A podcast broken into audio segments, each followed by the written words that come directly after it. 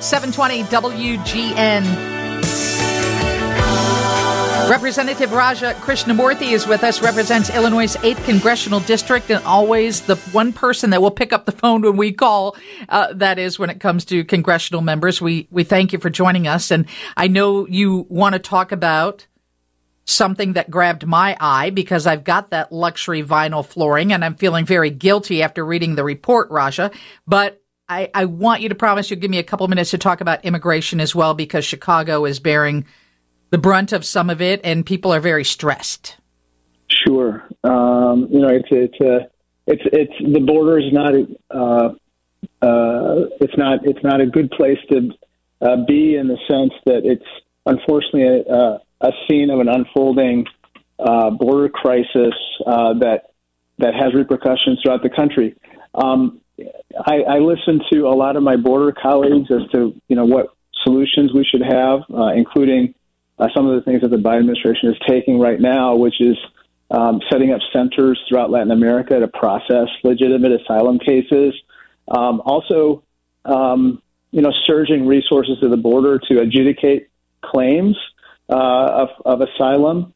Um, I think that whatever uh, we end up doing uh, at the border to uh, deal with the migrants coming across, they should not never be used as political pawns.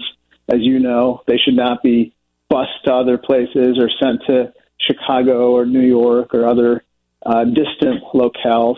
That's just wrong and inhumane. What happens when Title forty-two ends on Thursday?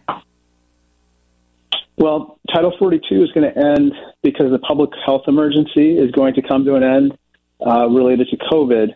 And at that point, you know, essentially uh, uh, the Biden administration is is going to be using additional resources and personnel at the border to deal with the people who are um, who are going to be seeking entry. Um, I think that, you know, long term, we have to do more to uh Uh, deal with these asylum cases and other legitimate claims of immigration, you know, throughout Latin America, so that they're not subject to the smuggling that um, is otherwise happening because of the coyotes and so forth. Um, I also think we have to fix the legal immigration system, Lisa. It is completely messed up. It's utterly um, disastrous right now, where people are waiting in queue for decades and decades to legally come into the country. And um, unfortunately, that also fuels more desperation uh, in other for, for other means of entry. People in Chicago are struggling because nobody wants these um, immigrants. I say these immigrants. They they there there seems to be, you know, the not in my backyard theory going on for every portion of Chicago. I know you're aware of what is happening. What does Chicago do with the the people that are arriving?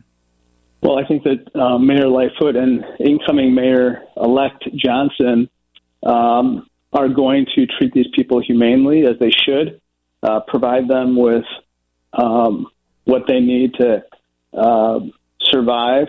Um, I think that we also have to uh, continue to, um, you know, provide additional resources to deal with those legitimate claims of asylum that uh, many of them have. Um, and then, you know, I think at the federal level, we're going to have to assist with additional resources. It's unfair for the burden to fall squarely on Chicago and other cities um, alone.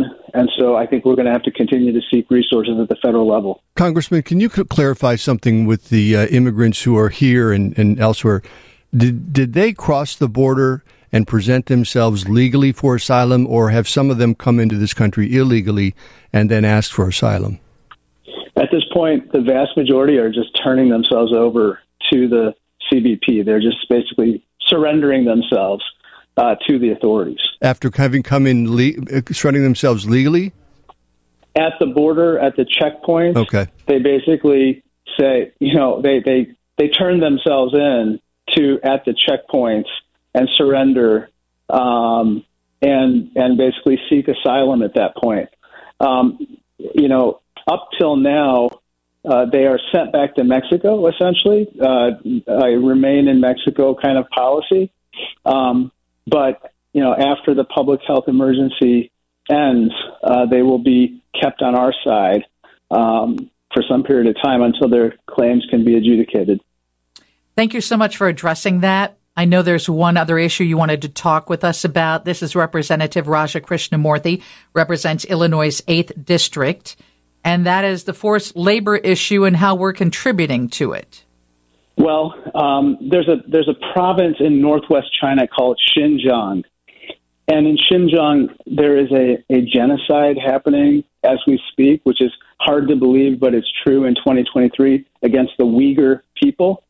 Um, and the Uyghur people are not only having their identity erased, being interned in, you know, by the millions in concentration camps, they are being forced to work in factories in Xinjiang uh, for various supply chains that touch us here in the United States. Uh, that includes the apparel supply chain, uh, among others. And so, just as an example, ninety percent of all the cotton in that is produced by China, uh, People's Republic of China, um, was actually produced through slave labor in Xinjiang. We learned at our hearing that there are at least four companies that apparently um, are in violation of our U S laws that prohibit slave labor and prohibit products from being imported from Xinjiang because it's presumed to be created through forced labor. And so we sent letters to these four companies, including Nike, Adidas, Uh, Shein and Temu, uh, basically asking them for more information about their policies and how they make sure that they don't source any goods from Xinjiang or through forced labor. But they're still doing it. I mean, there's no incentive to stop unless you start, you know, assessing some huge fines. And, and I think, Congressman, that people... People react to photographs, to video, to pictures. I think people will continue to walk into a store and buy a Nike or an Adidas product. Or I know in the report that there were luxury vinyl, you know, stuff that sold that I have in my house, um, that sold at big box retailers that are guilty of, of this as well. Where where do we go from here? And and let me tell you, if people saw video or pictures, I think they would they would then stop participating in the purchase of these products. I think that's a great point. Um, we have a law on the books uh, called the Unforced Labor Prevention Act, uh, the Uyghur Unforced Labor Prevention, Forced Labor Prevention Act. And uh, basically this particular bipartisan law is supposed to prohibit uh, these products from coming here, but it's not working in part because there are various exemptions and loopholes, which I fear, you know, these companies might be taking advantage of. So we're not going to be able to just um, look away. I think we probably have to do some of the things that you're talking about and also, um, you know, verify that, uh, you know, what they're saying is correct. Until now, we've kind of taken their word for it. I don't think we can trust some of these companies anymore. Absolutely. I hate when our time comes to an end because I've got a million other things I want to question you about, but I appreciate the time you've given us. Hey, thank you so much, Lisa. And Steve, thank you. Raja Krishnamoorthi.